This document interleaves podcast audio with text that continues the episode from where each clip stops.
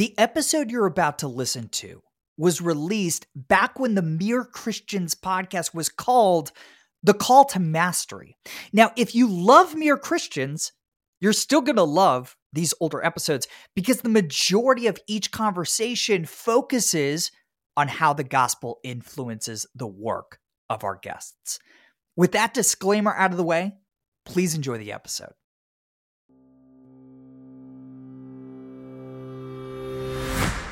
Hey everyone, welcome to the Call to Mastery.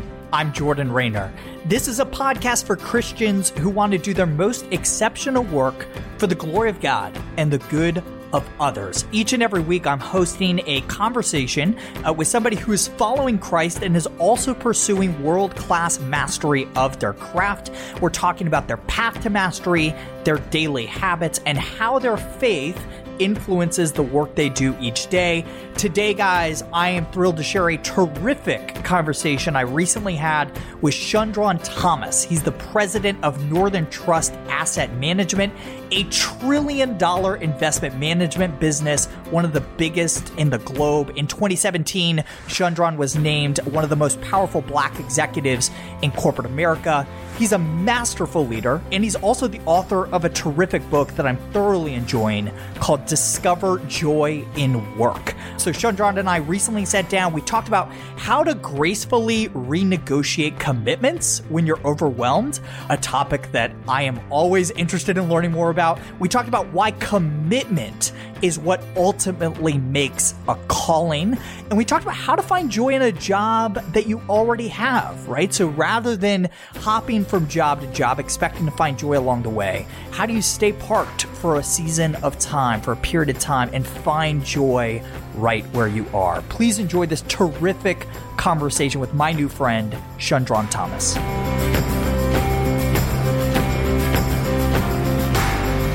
Hey, Shundrawn, thank you so much for joining me today, man. I really appreciate it.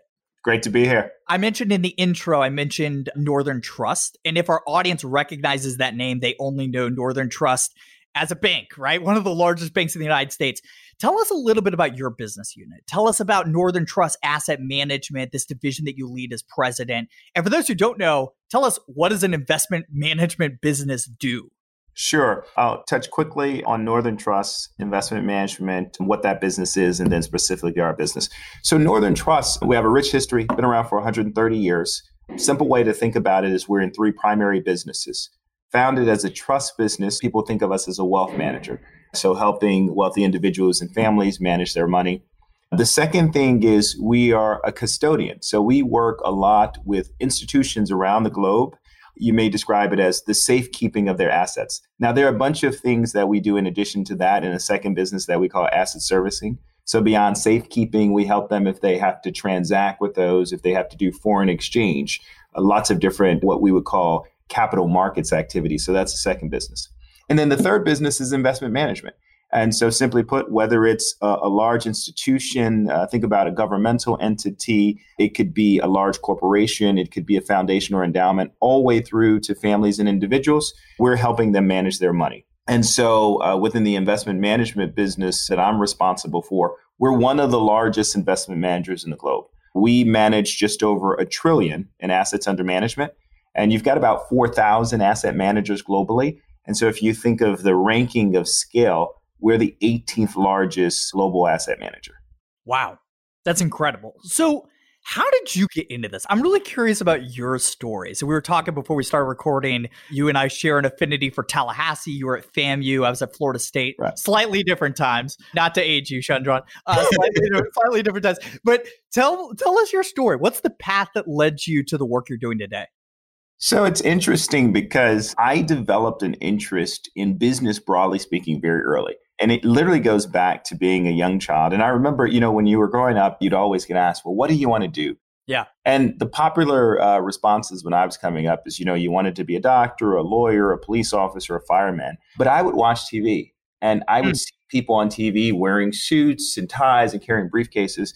And I recall literally from some of my youngest years telling my mother I want to be a, a businessman. Now, I'll be frank with you, Jordan. I had no idea at that time exactly what they did, but it seemed to me to be important or interesting. So stop there for a second. Was there a specific show that you can remember and point back to back? oh yeah, I wanted to be like obviously not Gordon Gekko on Wall Street, but like was there a character on television that you uh, really admired? No, you know, I, and, I, and and that's a great question. There at the time, at that young age, there wasn't a particular show. I think it was just that image. But as you know, yeah, yeah. And, and we'll touch on this, images are powerful. Yeah. Now, where it really became more tangible is I went to a great high school, it was a magnet high school, drew academically inclined kids from all over the city. And there you could take certain courses that weren't necessarily offered in your typical public high school. So I got to take an applied economics course. I took accounting. Those were the first time I got introduced to business. And I said, you know, this is it. I really enjoy this.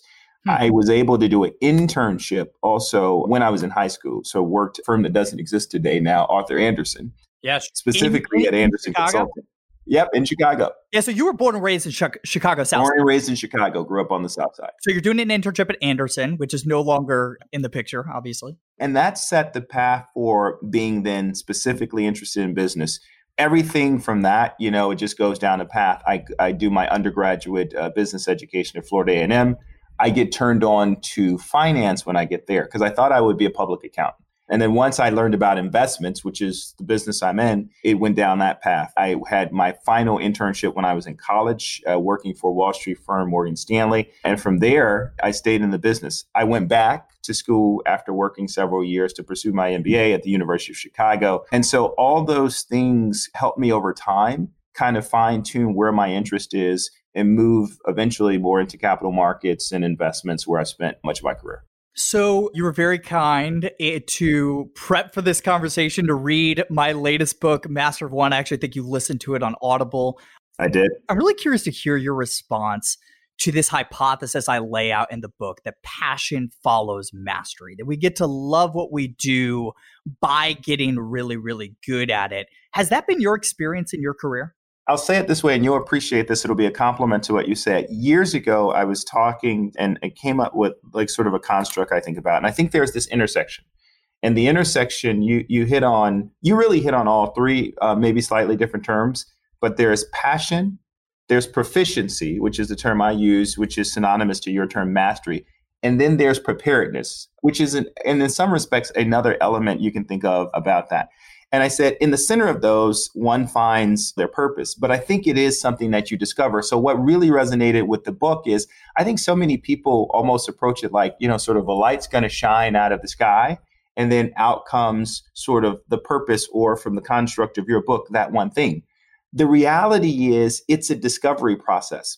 And so I think you do have to work hard at things to figure out, first of all, what you're actually really good at before you can get to a point where, you know, it becomes, again, that one thing. I think that's a really succinct way to put it. I love that. So, in Discover Joy in Work, which I, am loving the book, you use similar language around vocation in that we as Christians, as human beings, we have the freedom to choose our vocations. I saw you use that word once or twice. Right. The word I used, in, in fact, chapter six is called Choose, a Master of One. Yes. So, do you think calling is something we choose or something that chooses us? I think this is the million dollar question that a lot of people ask. What's your take on this?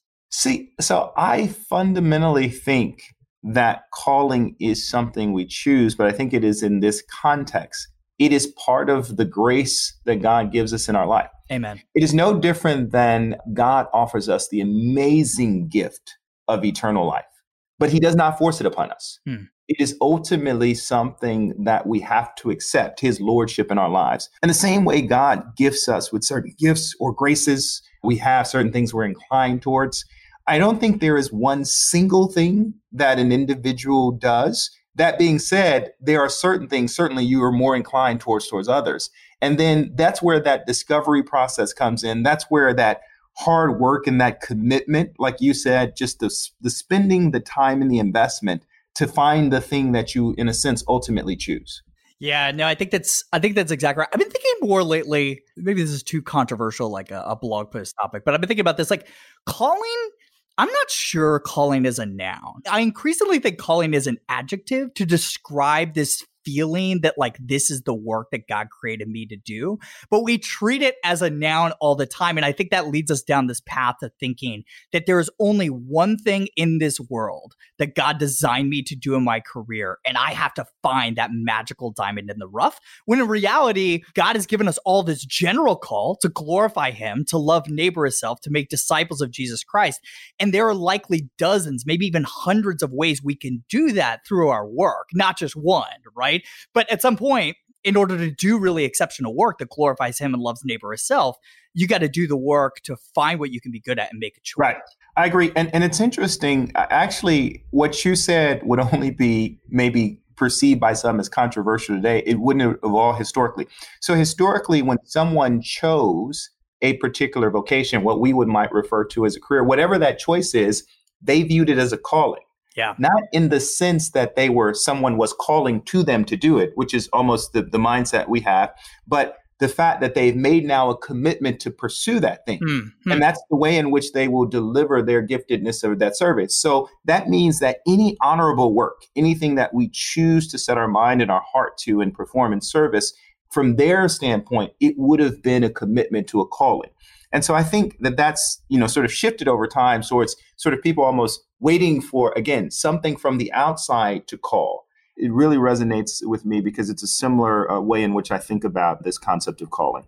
I love that. So let, let's talk about discovering joy in work in jobs that we don't currently love. So, one thing I love about your story is you've had some incredibly high profile white collar jobs, if we can call them that. But you've also had some blue collar jobs. You you talk about in the book. You mowed lawns, you shoveled snow in Chicago, right? Yeah. washed cars. Jobs that a lot of people, if they're in that today as their primary source of income, wouldn't describe as a calling. And most people don't find joy in work. You know this, Shundrawn, right? Gallup tells us that three fourths of Americans are disengaged from their current jobs. So I mean, this is really setting up what this book is all about. But how do we discover joy in a job we currently don't love? So there are a couple of things. Right. The first is, I think what precedes joy, and it's very uh, akin or, or right alongside, is is this thing that we learn in Scripture about contentment. What happens is wherever we are, right, there is a measure not only of grace but joy we absolutely can find. I think of some of the most mundane tasks. Like I'm one of these people. Like on a Saturday, if I've got to get out and power wash the deck, I mean, it's weird. I like certain hands-on work. I, I enjoy that. But what happens is, in our desire to do different things, we can't look past the opportunity that sits before us. You talk about this very powerfully in your book. You talk about one of the things we look for is the opportunity to serve. Now, what honest work do you do where you don't have the opportunity to serve? Right. I also say in any job, be it something that we consider mundane or simple, there are always disciplines that we can learn, whether they are skills or whether, just as importantly, there is a perfecting that's happening in our character. As we see those things and see God working in that, it affects what I call the attitude of the heart of joy. It also catapults us into whatever that next thing or that next season is that God has for us. I love one of my favorite lines in the book. You said, setting aside the human tendency towards self centeredness is a prerequisite to discovering joy in our work. Can you expound upon that? What you mean by that? If you think about it, right, it, it, it tells us in scripture, right, there, there's always this tension, right? The flesh, which we, we seek to subdue, and there's the spirit. The flesh, in and of itself, is selfish, right? I wake up in the morning never confused about what I want or what I would prefer or what makes me comfortable Hmm. And so it is actually that dying to self that I have to do just to live the life of Christ, to, to let God's will be prevalent in my life. It's actually the same principle as it pertains to work. Uh, hmm. when we approach our work with a selfish or a self centered attitude, when our first and pr- primary thoughts are about what we get paid or how we're respected or how we are positioned relative to our peers, we miss so much on the opportunity to work. I, I give an example from your book. I really love the anecdote you told about your mother in law. Yeah. And you talked about how leading the children's choir was something that led to a, a 30 year occupation or vocation yeah. rather but you said very specifically you said it was born out of the opportunity to serve mm. said another way it wasn't selfish or self-centered and that's why she found that incredible opportunity and not not only would i say the vocation but the joy in what she was doing Mm. My mother in law is going to love you for making that. I'll have to call call Sheila up, tell her to listen to this episode of the Call to Mastery. Hey, can you can you uh I love this story in the book. You just reminded me of it. The story of Deborah, I think her name was, the security yes. guard.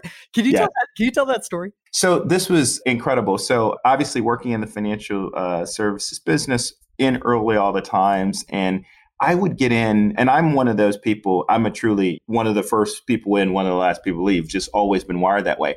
So when I would come into work, uh, at this time I was working in the Sears Tower in Chicago, and the first people I would see would always be the security guards. I mean, the lobby would be quiet. There would be very few people, and even most of the security guards would have sort of this dour uh, uh, disposition. It was very early in the morning, but there was this one, Deborah, and she was always ebullient. I mean, just it she just had this not only calm but this joyful attitude. And i remembered specifically coming in and i captured this in the book right after 9-11 mm-hmm. and everybody's depressed and down. And there deborah is with the same joyful attitude.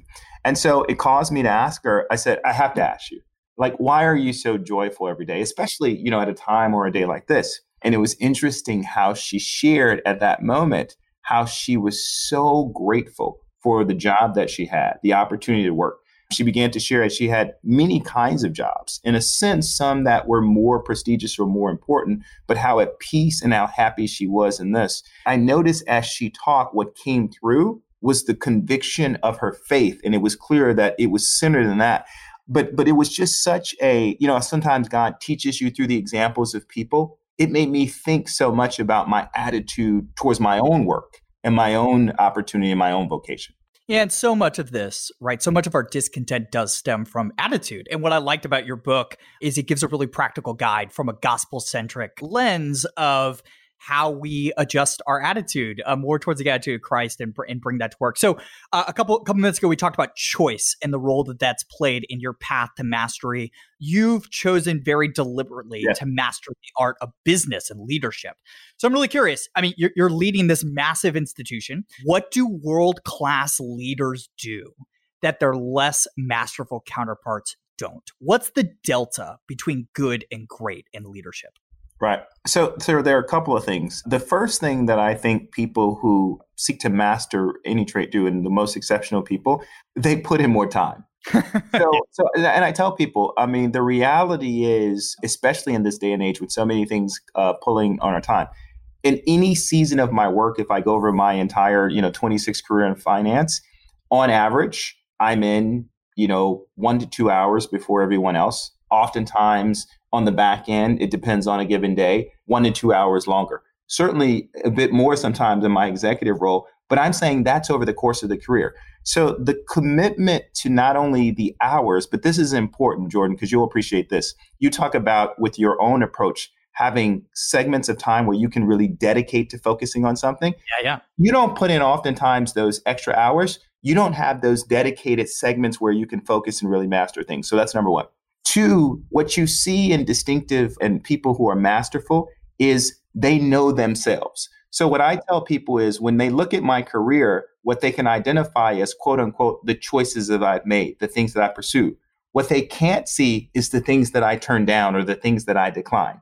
Those instances where I knew something was just not really aligned with my natural inclination or my natural skills or a place where I could really excel. And so being able to focus more than not on areas where they have keen strengths comes from the fact of actually knowing what those strengths are. And so that's important. To only two more things. Choosing an environment in which you can flourish. So even if I'm highly skillful, if I'm in a place where it's sort of like a plant potted in the wrong kind of soil, you can't flourish. So where you choose, the mission you choose to follow, the culture. And then the final thing that you touch on well in your book is this focus on others and serving others. I think the most exceptional people are able to learn from others, both in terms of listening and serving. Hmm. I want to go back to putting in the hours, putting in the reps, right?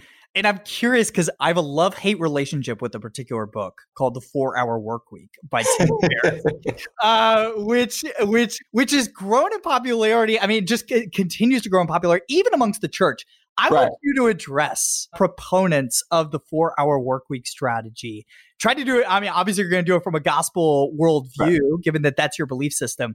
What, have you read this book, and how do you respond to its core its core hypotheses? So I have, and I, I, by the way, I've also heard your perspective on this. oh, that's uh, right. I forgot I wrote about this. Yeah, yeah, yeah. You're you're not going to be surprised. We don't differ much. Here's what I would say what I, I always listen to things and I say, what are the elements that resonate or the truths that I can take from it? Mm. So I will start with what I view as constructive is the big picture that I would pull away from it is about being efficient yeah. with the dedication of one's not only time and hours, but also your emotional energy. Yeah, yeah. And so we should actually always seek to get the highest level of return out of whatever time we invest and emotional energy we invest. And I think there's something to be said directly or indirectly about the thought of that from the book. I think a potential misapplication, and I think you have to be careful with the construct there, is similar to what you said. But if the thought process at the end of the day is, I want the maximum output, or I want to achieve mastery with the smallest investment of time, I just don't see that practically. I don't see people who have mastered what they've done by investing limited time and limited emotional energy. Yeah, I mean, I think you can. Uh, I I see plenty of examples of people who can work four hours a week and make a great living doing it. And and yes. as I've said before, I really do love the book. I reread it pretty frequently because I think it's a terrific guide to being really efficient in our work. But I don't, you know, we are not as Christians called to do the minimum necessary to get what we want out of the world. We're called to serve the world and to spend ourselves sacrificially. And that leads me to be more ambitious from work. Sure, I could, I'm in a financial position today where I could write an hour a day and just write books and not produce right. podcasts and not produce my devotionals.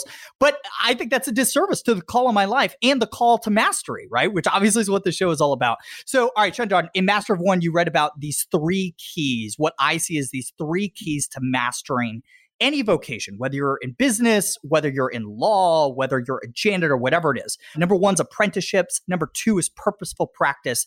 And number three is discipline over time. And maybe the previous answer gives away your answer to this next one. But which of those three keys have you found to be the most critical in your own career? Apprenticeships, purposeful practice, or discipline over time? Yeah.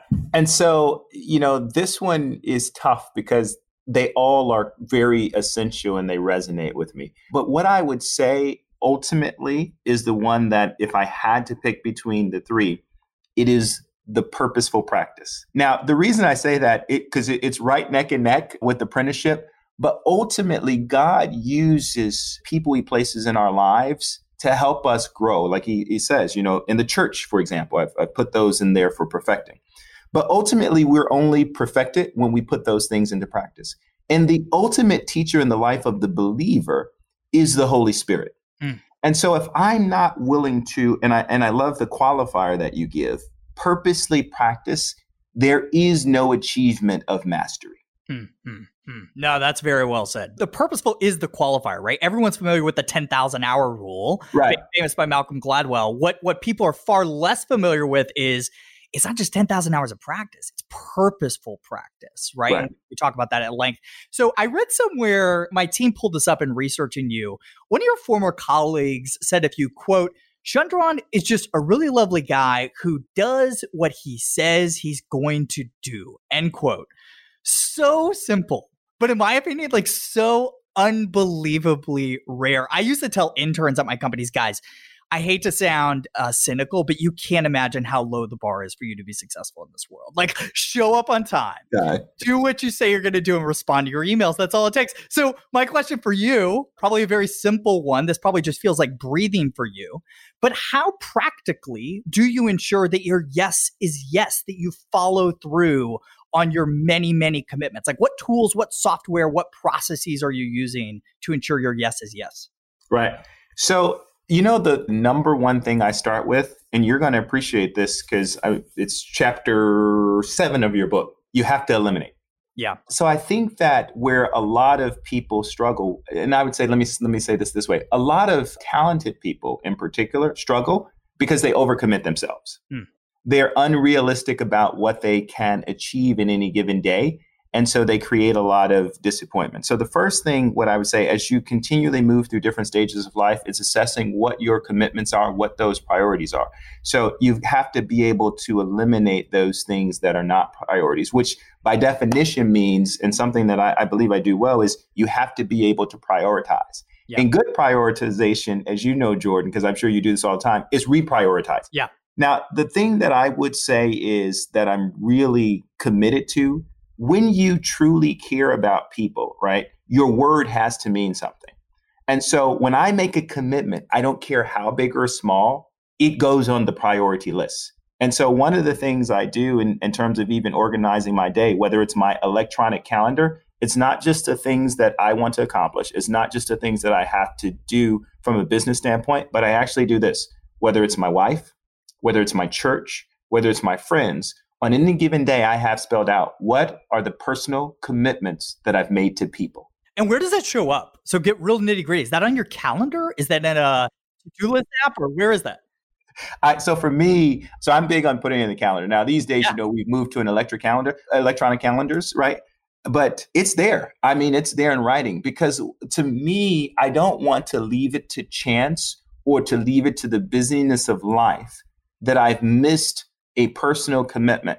And I, and what happens is I do think that really resonates with people. I, I think what it also does is it makes you true to yourself, right? Because that way, again, you're not not only not overcommitting, but you realize the importance of relationships. I think it's so easy for people to justify when they get more responsibility or they become more important. Oh, I didn't get to that today, or I know I said I was going to do that, but they'll understand. Yeah, yeah. But then what happens is what's diminishing is not your intellectual quotient, not your talent, but I do think there's a demonization of your morals and your values because I think your yes has to be yes. Yeah. Yeah. Yeah, absolutely. I mean, Jesus commanded that of us. So I was just talking to somebody the other day, and they were talking about how they had booked up, like, I don't know, like 10 speaking engagements this year. And they did it like six months ago, right? They booked 10 speaking engagements. And now they're sitting here realizing, man, these speaking engagements aren't essential to my business. Like, why did I overcommit myself? So, really practical question for you. How do you, what's the artful way of renegotiating commitments or backing out of a commitment that you made that you realize is, is no longer essential to the work at hand or do you just keep every commitment? I'm, I'm really curious how you think about that. So I, so i want to uh, di- distinguish them. So there are certain commitments that i view as more essential. So for instance i have a commitment i've made to my son mm-hmm. of something that's important to him whether it's i'm going to show up to and attend an important debate he has or go to a game. To me there has to be something exceptional. I mean, truly exceptional to cause me to miss one of those commitments. And that really happens because those are essential. Now, let me give a, a, different example. I like your example about a speaking engagement. The practical reality in many instances, while we view ourselves as being irreplaceable and really important, if someone had to, someone else could do that commitment. Yeah. So here would be my decision on that. I would say to myself, can I truly do that engagement with the level of excellence that I know that I can deliver and the audience deserves? If I cannot, if I am overcommitted, I think it is simple as being truthful. I would be comfortable calling that organizer and saying, can I either A, look to another opportunity in the future to make this commitment, or B, even if it means I don't have the opportunity, can we talk about someone else doing that? because I think that to to be stretched and to give less than your best is not truly honoring the commitment. I think that's terrific practical advice, right? So I think the first step there is recognizing that if you are overstretched and overcommitted, you're not going to fulfill the commitment with any level of excellence. And two, reframing it to whoever you made that commitment to as this is going to be a disservice to you or your event attendees or who, whatever that commitment might be. I think that's really, really good. All right. So we're talking about calendars. We're talking about not overcommitting ourselves. I'm really curious what does a day in the life of Shundrawn look like? From the moment you wake up to the moment you go to bed, what's the TikTok? What's the timeline of your day? I think it helps that I'm more of a morning person, but typical day, I'm up. Do you know? Hang on one second. Let me let me jump in there. Do you know people that you would deem truly world class who are not morning people? Not much, but I would say there are degrees of morning people. So that, that's yeah. a fair question. Yeah, yeah. I'm up on a regular basis at a quarter to five. My morning routine is efficient because I'm looking to be out the door usually by about 520. So that meant it start with probably preparing the night before. I know what I'm, I'm going to put up in the morning on in the morning and not, I'm not going to waste too much time in the shower, in the bathroom and those things. I'm thinking through before I leave very quickly my day. And I'm also spending a little bit of time in prayer and meditation, just quickly trying to set my mind for the day. Hmm. I like to productively use the time. So, for the most part, these days, I often have to drive in. Whether I drive or commute in, this is really important. I don't do work on my commute. Hmm. So I always, I was telling you, you were asking me, like you were sort of probably surprised. I, I listened to Master One, but in the commute, I only do two things if I'm in the car. I'm either listening to audiobooks or listening to the Bible uh, on audio. And, and because it's my time to invest in myself intellectually, spiritually. I get to the office, and once I get to the office, it's still relatively early. I can get in in about, you know, if I'm driving 35 minutes.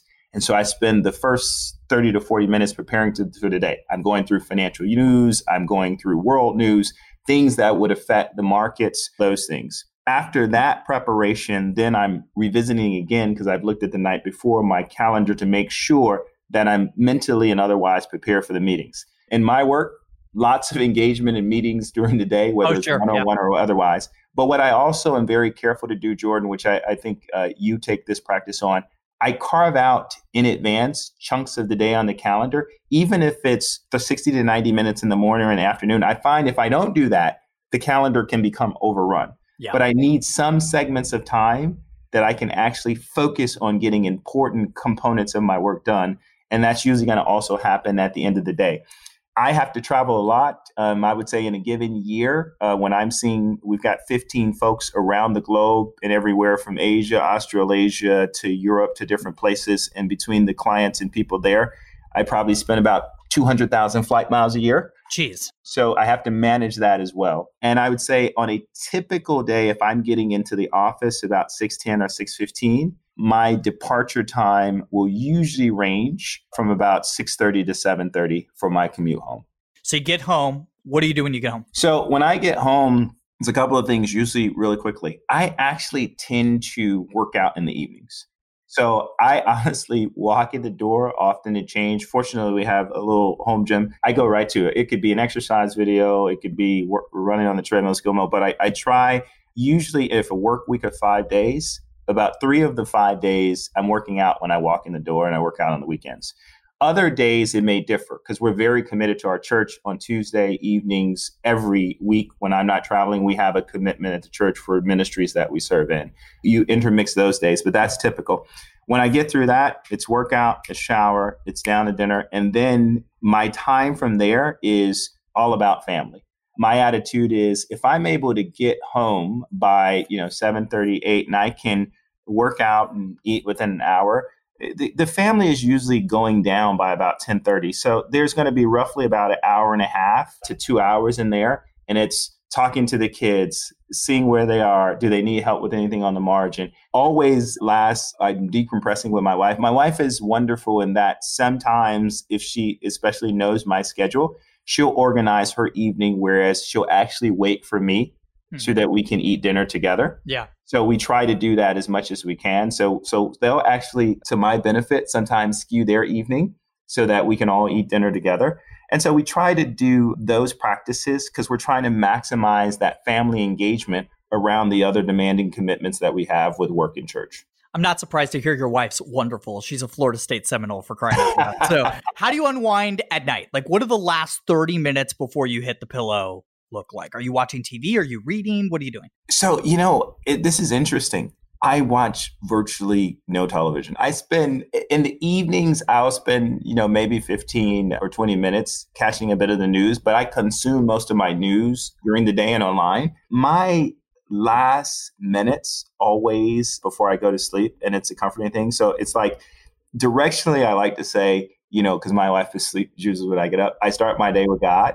I end my day with my wife. I am married so incredibly well. We love being with each other. And so the way that my day generally settles is the time that we spend in that one-on-one conversation yeah. before we go down. Yeah, I love that. I love that. All right, so you're an incredibly productive guy. I'm really curious if you build margin and breaks into your calendar. Do you have every minute of your day today scheduled or do you have breaks in between and if so, what do those breaks look like? So, I would say this is a great question, Jordan. I would say my objective always is to try and build some breaks in. Um, and the tyranny of the calendar allows for that some days more than not. Now, my I have a, a great assistant, and we try to do that. But it's funny, today is a good example of like when I look at the afternoon that I have, all other things being equal from a break standpoint, it's suboptimal. But I just came back last night from traveling, you know, two days on business. And so there, so so you need to tell people these things. There's some practical and un, unevenness but I would say we try as a practice to build in breaks because I found that I went through a season of time where I didn't do that well at all, Jordan. And I really started to feel not the physical burnout, the emotional burnout. Yeah, I've been there too. And you also start to fail to make creative connections between ideas and meetings, yes. right? I think there's a lot of wisdom in building breaks in between those things. So even right now, so I'm on a, we're recording a new batch of these podcast episodes, right? And the first batch, we had 15 minute breaks in between episodes and we were doing four or five a day. And now we're, we're still doing four or five a day, but I got 30 minutes, sometimes an hour break. And already it's made a huge difference in the quality of the conversation. So, all right, let's talk about, let's talk about your life within the local church. So your parents were co-pastors uh, yes. of the church that you grew up in. You serve as an associate pastor of your church in Chicago. So I, I know, given your writing in this book, Discover Joy in Work, you view all of your work, even managing a trillion dollar of client assets, as ministry. Can you expound upon why? Can you just get up on your soapbox and talk about why? Yeah, it's because what, what I what I say is, and you can appreciate this I think there was this odd dichotomy that people had for a long time that there was the, your so called work life and then your life. And we just have a life, right? right? Right. And work is one of the things that we do in the context of that. I always tell people about, I, I like to say, your career plan has to fit in your life plan. Hmm. And so everything that God has given me or gifted me, resource wise, spiritually, and otherwise, are meant to be deployed in all areas of my life. And what I've realized is that when you look at it that way, you can become highly successful. Like I like how you when you talk about mastery, if I think about the organizing sort of principle and giftedness that I have, the areas that I most excel is in my ability to teach mm. and my ability to advise or give wise counsel. Hmm. Well, what am I doing as an investment advisor? I, I, am giving wise counsel. What am I doing as a man? I spend 50% of my time developing and coaching people. Yeah. And so the very principles and values that I have as a believer inform those things. And then I turn around in the church and you talk about mastery. I mean, I've spent the last, you know, 20 years teaching adult Sunday school class. It's one of the things I most love to do during the week but it's something that translate and these things become seamless because they become the ways in which and the skills through which God uses you in your life. I have you read Trillion Dollar Coach? I haven't read that one. All right, so I would highly recommend it to you. So this okay. is the story of Bill Campbell, who is the executive coach to Steve Jobs Eric Schmidt, Larry Page, Sergey Brin, Mark Zuckerberg, basically any A list Silicon Valley CEO over the last 30 years. Bill Campbell was the guy behind the scenes coaching these people. Okay. It's a terrific, terrific book. They talk a lot in the book about how Bill mentored people. I mean, that that was his that was his shtick. And you spend you just said 50% of your time developing people. I'm curious like very practically, what are your one-on-one meetings look like? Like how do you run those meetings? And then the follow-up question to that is how you mentioned that your faith informs your approach to developing people. I'm really curious how that plays a role in that. Yeah, so two things. So one-on-one meetings, so anyone will tell you that works with me, right? My expectations are high and appropriately high. And what I mean by that is A, anyone who has a meeting with me on my calendar, the meeting has to have an agenda or a stated purpose. Yeah. And it's funny because when people start engaging with me, they actually their first reaction is surprise. Like people, but I, what I tell people is, look, I have to be disciplined with my time. First of all, two, in order for me to be able to be of service to you, I have to know what we're trying to accomplish. Amen. And so, my attitude, first and foremost, is if you can't articulate the purpose or we can't set an agenda, two things. We can't be productive in that meeting. And I say this respectfully to people I don't know then we've earned the right to use that time. Yeah. That's the first thing. The second thing is we talk about what are our shared or common goals? Because we're not here in the organization by accident. Everything should tie back to an agreement that we have to serving the mission, and then specifically that individual's responsibilities or actionable things that they're looking to achieve. And then what I try to do is I always look for, I always look for what are teachable moments. Now, this is important. You can't force meaning into the pool. So if I want to coach someone, I can only coach them if they're coachable. Hmm. So what I can do is not look to them to say, how do I need to try in my mind to change or fix them? That's not coaching and that's not helping. Right. I can look for opportunities that they are as they arise that are coachable moments when they're open to actually receiving, whether they're explicitly asking or in other ways they're open or searching. Hmm. And if I'm mindful of those, I can sow into the other part of their life, which is not just their technical skills, but their beliefs or values. Yeah, and so I'm sure your faith informs that. How how else does your faith inform just your passion for developing people? You got to really care about that to be in the role that you're in. You got to really lean into mentoring others. How does the gospel, how does your faith influence your desire to do that work? Yeah. It's you know what? Because when you have an eternal focus, here's what you realize. The material wealth or the possessions, right? The titles, all those things, they'll all pass. This is important though relationships are one of the few things that can pass from this life to the next. And so, in investing in that relationship and, and sowing things that are spiritual, we're actually investing in something that's eternal. And I think that's one of the things your faith informs. It causes you to look at your engagements with people in the workplace not as transactional, but as much more meaningful than that. And also, what happens is two things transformation for you and for others when you really are in service of others, you see yourself maturing and growing spiritually. So you literally see the work, the transformative work of God in your lives. And when God allows you to be used by Him to help people in their own spiritual journey, you also see the transformation in their lives. And as a person of faith, there is no greater joy. No, not at all. So I read somewhere that in the early days of your career, you were one of only three African Americans working on a 600 person trading floor. I imagine this is at Stanley. Uh, what what impact, if any, did that experience have on your ambition to become a masterful executive and leader? How did that affect your career? I think that what happens in any context, right? When you step into a new environment, all other things being equal, it's it, it's helpful to see examples of others who may have similar backgrounds, similar experiences, who are having success. We want to feel like we belong. Right. So everybody's sort of seeking a tribe, right? and so when it's not the obvious thing, in one, you can respond one of two ways. You can see that as a negative, or you can, in a sense, push yourself to learn, in a sense, to look past the obvious things. And the second is what became very prevalent to me. So I didn't focus on the fact that you know the industry that I was in was not particularly diverse and we still need to improve that today. But what I began to see is there were so many people in the organization if I extended myself they took a vested interest in me not only in my career but as a person. And while there might not be the obvious connections, we didn't all grow up in the same places and go to the same schools. There were so many other connections. There was just a certain mentality or a hustle that maybe you had that connected with others. I remember in my first year, I had a boss. I was, you know, living in New York away from Chicago, couldn't go home, but invited me to spend Thanksgiving with his family. And and so these things begin to orient you to thinking very holistically about how you build relationships. I'll tell you the last thing that it did for me, Jordan. In some respects, coming into an environment in being a proverbial outsider became a strength because I had to stretch and develop skills to connect with people and build relationships in sometimes ways that others didn't. But I found that over time, it built for me stronger and more meaningful relationships with many of the people that I worked with. Yeah. In Master of One, I talk about, I was just thinking about this when I was reading about your story.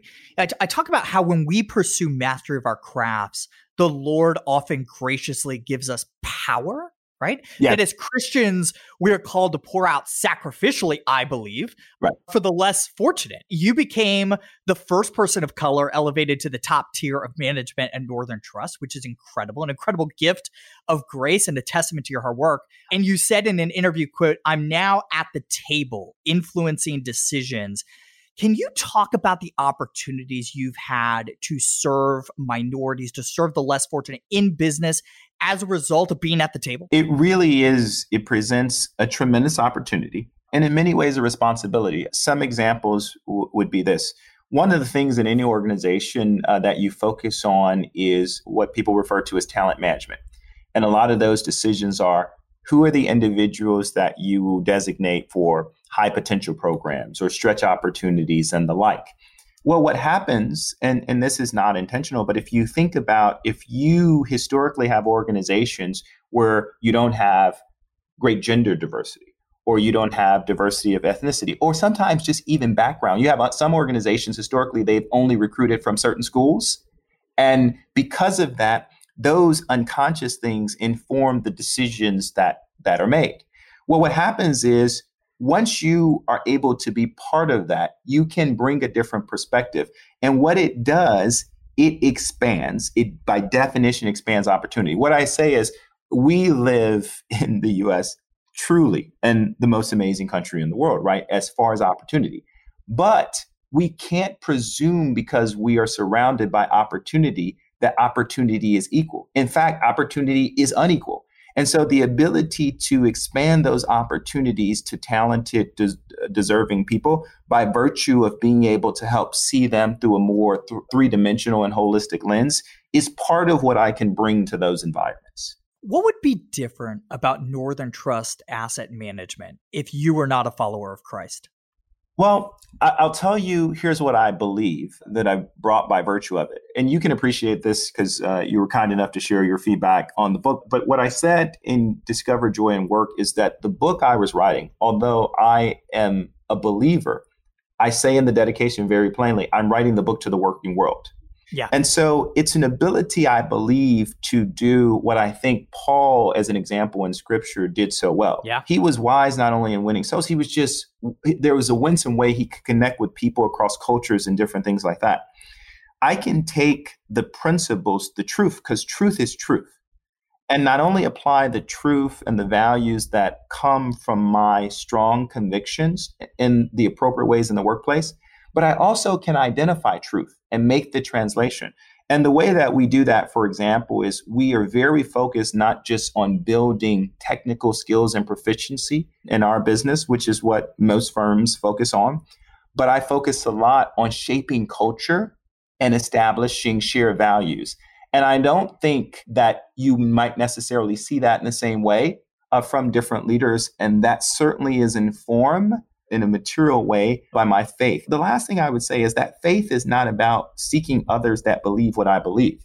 It's about understanding that every single individual has power and purpose and is created in the image of God and loving and respecting them for whatever belief they profess and if they profess no belief at all. So bringing that kind of attitude to the workplace I think is different than sometimes the divisiveness that is created by sometimes people who pursue just a strong ideology or a strong fixed approach to something. That's a beautiful, practical way that you are being salt and light at Northern Trust. All right, three final questions I love to wrap up every conversation with. Shundrawn, you read a lot. Sounds like you listen to a lot of audiobooks, which I love. Which books these days are you recommending the most to others or maybe giving to others the most as gifts? There's so many books I love, but let me tell you three that are more recent reads that I would definitely recommend to people. So, first of all, if you're just interested in these issues uh, around work, uh, like people like you and I are, I would recommend Nine Lies About Work. It's a book by Marcus Buckingham and Ashley Goodall. It's a great book. I won't steal the thunder, uh, but especially if you're someone who challenges conventional norms and the and, and the like, you, will like that book. The book, The Infinite Game by Simon Sinek. Now, yeah. I, have read all Simon's books. I, I really like this last book. I think it challenges people to think differently Uh, can you sell me? Can you sell me on this book? Actually, I was at a I was at an event at Dave Ramsey headquarters a few months ago, and he was saying Dave was saying that he's now reading this book for the second time, which kind of blew me away. So sell me on this book. Simon, I believe, gets this right. I think it's one of his best books because what he distinguishes is that so many leaders today, in all forms, whether it's government, whether it's business, uh, whether it's the civic sector, they have what he would describe as a finite approach. And so he used this as an analogy of a game. And he talks about the importance of having an infinite approach because it unlocks creativity. It's thinking eternally. And he says, if you don't realize that you're playing an infinite game, now he's not saying this in a, a scriptural or spiritual standpoint, but I think one of the reasons it probably resonates with you, I and Dave, is because it's like having an eternal mindset versus having a temporal. That's exactly so. That's exactly what drew me in. I, I read the description. I'm like, I don't I'm not sure if Simon Sinek is a Christian, but he's talking about the eternal significance of work in a in a in a different way, right? I just knowing uh, many. I mean, the one thing that's interesting about reading your books, you learn a lot of, about a person by reading their books. So I can tell a lot about you because I know all the things you read for reading your books. I, Jordan, you'd love it. All right, great. All right, I'm I'm reading. I'm going. I'm going on vacation in a few weeks. That's what I'm going to read. What does your soul love? Have you come across that one by Jim and Alan, Alan Fadling? I have.